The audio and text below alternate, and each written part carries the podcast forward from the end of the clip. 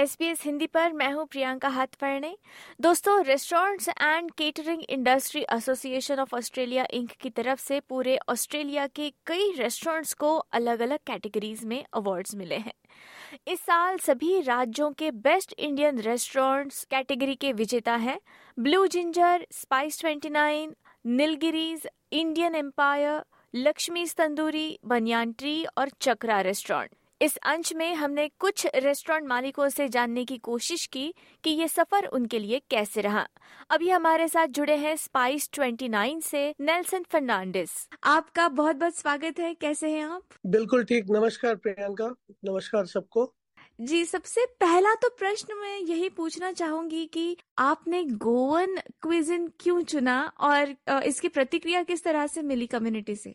मैं एक्चुअली हूँ ही गोवा से। मैं गोवा से पैदा होके बड़ा वहीं पे हुआ हूँ और वहीं पे मैंने मेरी पढ़ाई की है आई एच एम गोवा में और मेरा बैकग्राउंड भी एक शेफ का ही है। आपने तो सुना होगा कि गोवा एक टूरिस्ट एरिया है। दुनिया में से हर कोने से लोग आते हैं, वैसे कि हमारे पूरे इंडिया से भी वहाँ पे लोग आते जाते रहते हैं। और गोवा का भी एक खाना बनाने का तरीका थोड़ा अलग सा है। जिसमें काफ़ी सिमिलरिटीज हमारे पोर्चुगेज कल्चर से भी मिली हुई है। तो ये स्पाइसेस 29 जो है, लोग मुझे काफ़ी लोग पूछते हैं स्पाइसेस 29 नाम क्यों रखा है? स्पाइसेस 29 बेसिकली अपने 29 राष्ट्र जो इंडिया में है, उनके पीछे रखा है। हमने हर एक स्टेट की एक स्पेशलिटी लेके, लेकिन उसको एक unique touch of Goan spice दिया हुआ है। ये खाना थोड़ा अलग से है और इवन टेस्ट भी अलग से है। इसके लिए हमें काफ़ी पॉपुलैरिटी मिली है।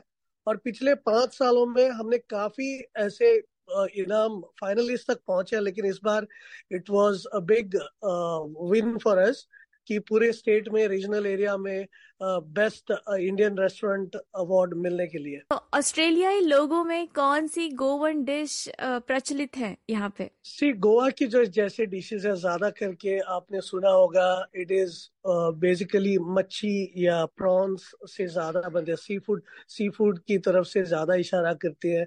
वो ऑथेंटिक गोवन स्टाइल से हम लोग करते हैं। uh, हमारी फ़िश करी बाद में हम लोग गोवन स्टाइल में शकुती बनाते हैं जिसको गोवा की डेलिकेसी मानी जाती है। आप कितने सालों से इस इंडस्ट्री में काम कर रहे हैं? मैं मैं पिछले तेईस साल से इस इंडस्ट्री में हूँ। मैंने मेरा कैरियर गोवा में से ही एक टीचर के नाते शुरू किया था। मैं food and beverage services India में पढ़ाता था होटल मैनेजमेंट के लिए। और उसके बाद में मैंने करीबन दस साल मैंने जहाज़ पे काम किया। है मैं एक मर्चेंट नेवी का शेफ था। पूरी दुनिया पर घूम फिर के बाद में फाइनली जब चांस मिला ऑस्ट्रेलिया के लिए ऑस्ट्रेलिया में एक शेफ बोल के ही आया यहाँ पे और कई रेस्टोरेंट में काम भी किया और फाइनली डिसाइड किया कि नहीं अभी अपना कुछ खुद करके दिखाना है और तभी स्पाइसेस 29 शुरू करके it has been successful since then अगर हम इंडियन रेस्टोरेंट्स की बात करें तो इतने सालों में आपने किस प्रकार से इसे बदलते देखा है? काफ़ी हद तक बदली हुई है। नए नए आइडियाज़ नए नए क्रिएटिव आइडियाज़ पूरे मार्केट में है। जैसे कि पहले जब था तो बेसिक था और अभी के लिए रेस्टोरेंट्स भी ज़्यादा है कंपटीशन भी ज़्यादा है और सबके लिए हम लोग को ज़्यादा क्रिएटिव होने, होना पड़ता है। एंड अगर देखा गया कि काफ़ी इन्फ्लुएंस है और लोगों को यहाँ पे ऑलरेडी इंडियन खाने के बारे में काफ़ी पता चल गया क्योंकि आपको तो पता है कि ये मल्टी कल्चरल कंट्री है। ऐसा नहीं कि यहाँ पे सिर्फ़ ऑस्ट्रेलियंस है। हर हर देश से जो लोग आते हैं, उन्होंने इंडियन खाना खा के देखा है, पसंद किया है, और उनके तरीके से हम लोग ने एडजस्ट करके क्रिएटिविटी भी की है, कुछ ऑथेंटिक डिशेस भी बनते हैं। उस हद से देखा गया तो काफ़ी कुछ बदला हुआ है। जो ऑथेंटिक बनता था, वो अभी भी कुछ बनता है और काफ़ी चेंजेस भी हुई हैं। So I think we have to take it positively धन्यवाद, नेल्सन जी। और अभी हमारे साथ जुड़े हैं एडलेड से लक्ष्मी तंदूर इंडियन रेस्टोरेंट से आकाश कालिया आकाश जी, आपका स्वागत है हमारे कार्यक्रम में। कैसे हैं आप? बहुत अच्छा। शुक्रिया करना चाहूँगा आपके इस चैनल के माध्यम से कि मुझे आपने अपनी कहानी कहने का मौका दिया। पिछले दो साल से मैंने इस रेस्टोरेंट को जब से खरीदा है, पिछले साल भी मुझे ये अवार्ड मिला था। चाहे मैं पिछले तकरीबन 25 साल से एज ए शेफ काम कर रहा हूँ ऑस्ट्रेलिया में, पर एज अ बिजनेसमैन मेरे को सिर्फ़ दो साल ही हुए हैं और बहुत हौसला बढ़ जाता है कि पहले दो साल में दोनों साल लगातार ये अवार्ड मुझे मुझे मिला है। तो आकाश जी हम ये जानना चाहेंगे कि आपका इस रेस्टोरेंट के साथ सफ़र किस प्रकार से शुरू हुआ? मैं एक शेफ हूँ या मैं एक टीचर हूँ? तो मैंने पहले टीचिंग भी की है पर वो फ़ूड साइंस रिलेटेड ही थी। पर जब से पिछले दो साल से मैंने रेस्टोरेंट लिया तो इम्तिहानों का सिलसिला कभी रुका नहीं। तो पहले कोविड के दौरान मुझे लगा कि कोविड खत्म हो गया तो वो कोविड दोबारा आ गया।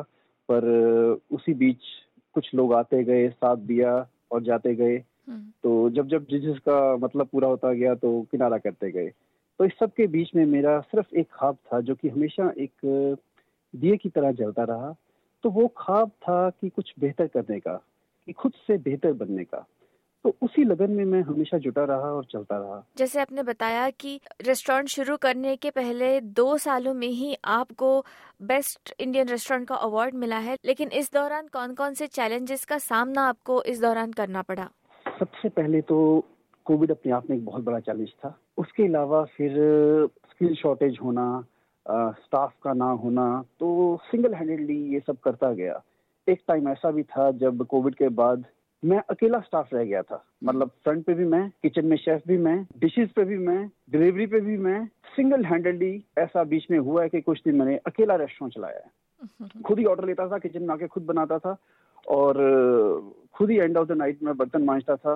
मेरे साथ कोई नहीं था। आप समझ सकते हैं ज़ाहिर है कि कैसा वो टाइम रहा होगा पर वो टाइम भी मैंने निकाला है। ये अवार्ड आपको मिला है? किस प्रकार की प्रोसेस थी उन्होंने आपको किस प्रकार से संपर्क किया देखिए ये आ, बहुत सारे मापदंड होते हैं तकरीबन पैंतीस चालीस मापदंड होते हैं और जब वो जजेस आते हैं तो वो बता के नहीं आते वो एक तीन महीने की तकरीबन एक खिड़की रहती है कि हम्म। वो कभी भी आ सकते हैं दिन में रात में बिना बताए हम्म। और वो आके भी बताते नहीं है कि वो मेरे को जज करने आए हैं बेसिकली हम्म। उनका मकसद ये होता है कि हम हमेशा से अच्छी सर्विस करें नॉट दैट के उस दिन अच्छी सर्विस करें सिर्फ़। हम्म। तो मुझे नहीं पता आ, कौन थे कब आए पर ज़ाहिर है कुछ तो सही किया होगा मैंने। जैसे मेरा मकसद हमेशा रहता है कि मैं खुद से बेहतर बनूं है ना? जो गलतियाँ हो गई हैं वो आगे से नहीं करूँ। अपनी ही चीज़ को और कैसे अच्छा कर सकता हूँ कैसे अच्छा बना सकता हूँ कैसे उसे अच्छा प्रेजेंट कर सकता हूँ।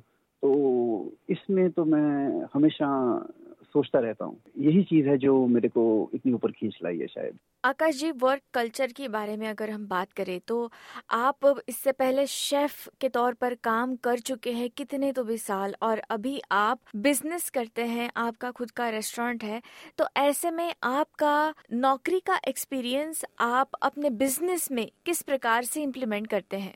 आज से तकरीबन 26 साल पहले जब मैं इस देश में आया था तो मुझे ऐसा लगता है कि मैंने बहुत पापड़ बेले तो कई लोगों ने मेरे को बहुत ज़्यादा एक्सपर्ट किया था पर जब मैंने बिज़नेस किया तो मेरे मन में एक बात थी कि मेरे साथ जो काम करेगा ना हम्म। मैं उसको कभी एक्सपर्ट नहीं करूँगा हम्म। तो इसी के चलते मेरे मैंने ऐसी बड़ी सारी जगहों पे काम किया है जहाँ पे किचन में माहौल अच्छा नहीं होता है तो उससे क्या होता है कि हर बंदा गुस्से में काम करता है तो काम तो हो जाता है पर उससे वाइब्स अच्छी नहीं आती। मेरे के साथ ना सिर्फ़ किचन में बल्कि फ्रंट पे भी जो भी काम करता है ना एक खुशनुमा माहौल मैं बनाए रखता हूँ। हम्म। तो ताकि सब खुश रहें अच्छे से काम करें अच्छे से घर जाएँ ताकि अगले दिन अच्छे से वापस आ सके और हम्म। अच्छा काम करें। तो ये चीज़ जब खाने में रिफ्लेक्ट कहीं ना कहीं ज़रूर होती है। धन्यवाद आकाश जी।